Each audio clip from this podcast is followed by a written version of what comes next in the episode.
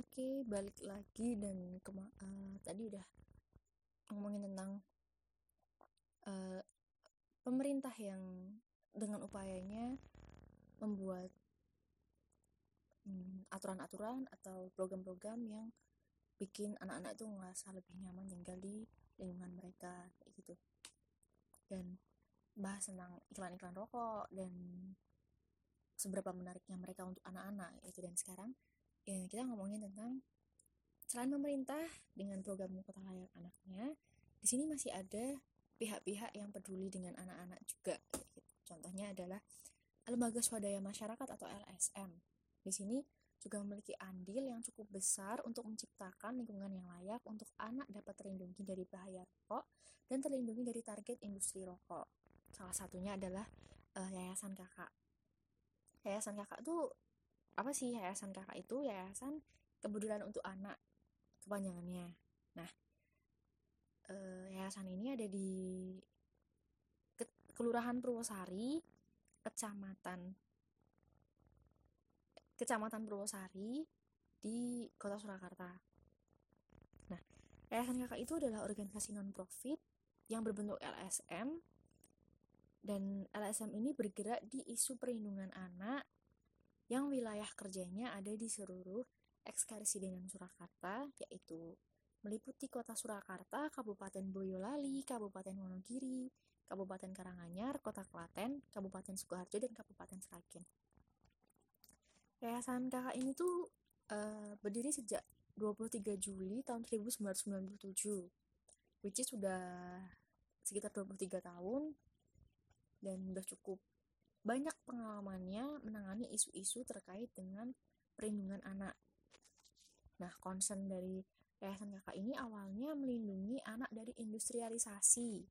Tetapi seiring dengan berjalannya waktu dan isu-isu yang tentang anak yang terus uh, terblow up di media, menemukan bahwa Yayasan Kakak menemukan bahwa perilaku konsumtif anak akibat dari target-target industri yang uh, men mentargetkan anak-anak itu berkaitan dengan eksploitasi dan kekerasan terlebih lagi kekerasannya itu tentang kekerasan seksual. Dan media ini membuat isu itu menjadi banyak sorotan kayak gitu. Jadi yayasan kakak berpikir bahwa oh ini juga penting untuk kita angkat isunya untuk kita bawa menjadi visi misi dari yayasan itu kayak gitu.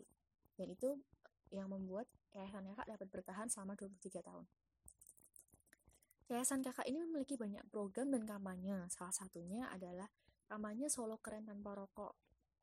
Tujuannya adalah untuk melindungi anak dari bahaya rokok dan membebaskan kota Surakarta dari iklan-iklan, promosi, dan sponsor rokok untuk melindungi anak menjadi target industri rokok, sehingga ke depannya kota Surakarta dapat menjadi kota layak anak paripurna yang diidam-idamkan oleh pemerintah kota Surakarta selama ini.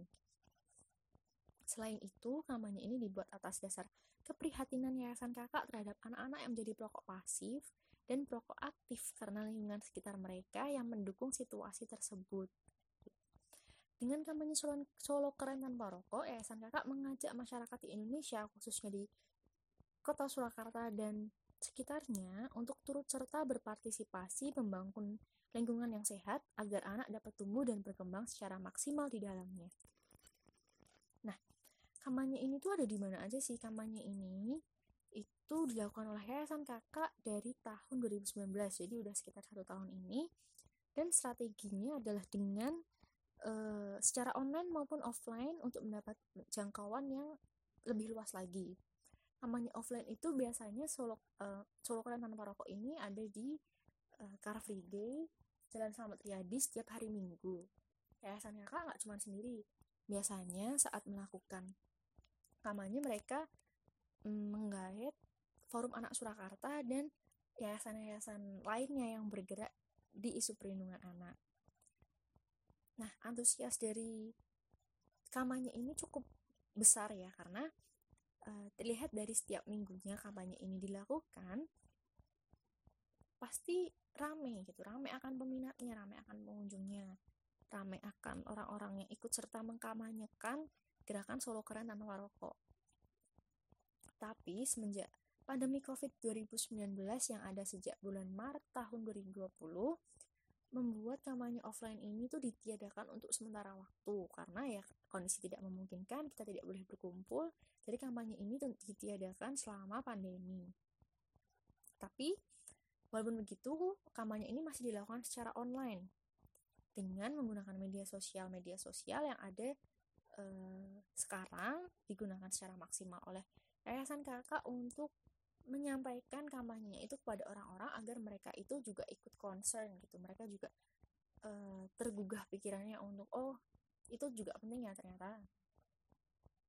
Dengan menggunakan media sosial seperti website, Twitter, Instagram, uh, podcast dan lain sebagainya itu yayasan kakak menggunakan itu juga. Dan selain itu juga ada beberapa aksi-aksi yang dilakukan oleh yayasan kakak contohnya seperti aksi pungut puntung rokok yang dilakukan oleh Yayasan Kakak hmm, Agustus 2019 kemarin dengan menggandeng Yayasan Lentera Anak dan Forum Anak Surakarta. Untuk mendapatkan dananya sendiri, Yayasan Solo eh untuk mendapatkan dananya sendiri, Yayasan Kakak itu mengajukan proposal-proposal kepada perusahaan-perusahaan yang sesuai dengan kriteria mereka uh, tentang program-program yang akan mereka lakukan tentang isu rokok ini dan dengan begitu mereka mendapatkan dukungan finansial ataupun moral dari perusahaan-perusahaan tersebut sehingga kampanye ini tetap dapat terus berjalan. Nah, apa sih uh, selama ini kampanye yang dilakukan Yayasan Kakak selama setahun itu hasilnya apa sih gitu. Kampanye itu berhasil apa enggak? Uh, ada nggak sih kayak Eh, bukti-bukti uh, bahwa usaha yang dilakukan oleh yayasan kakak selama ini tuh berhasil kayak gitu. Dan cukup dibilang kampanye ini tuh berhasil karena kampanye ini disertai dengan advokasi yang dilakukan oleh yayasan kakak berdasar uh, beserta dengan kak teman-teman di forum anak itu berhasil mengadvokasi dengan pemerintah kota Surakarta untuk membuat dan mengesahkan Perda nomor 9 tahun 2019 tentang kawasan tanpa rokok yang mulai berlaku pada bulan Agustus tahun 2020 ini.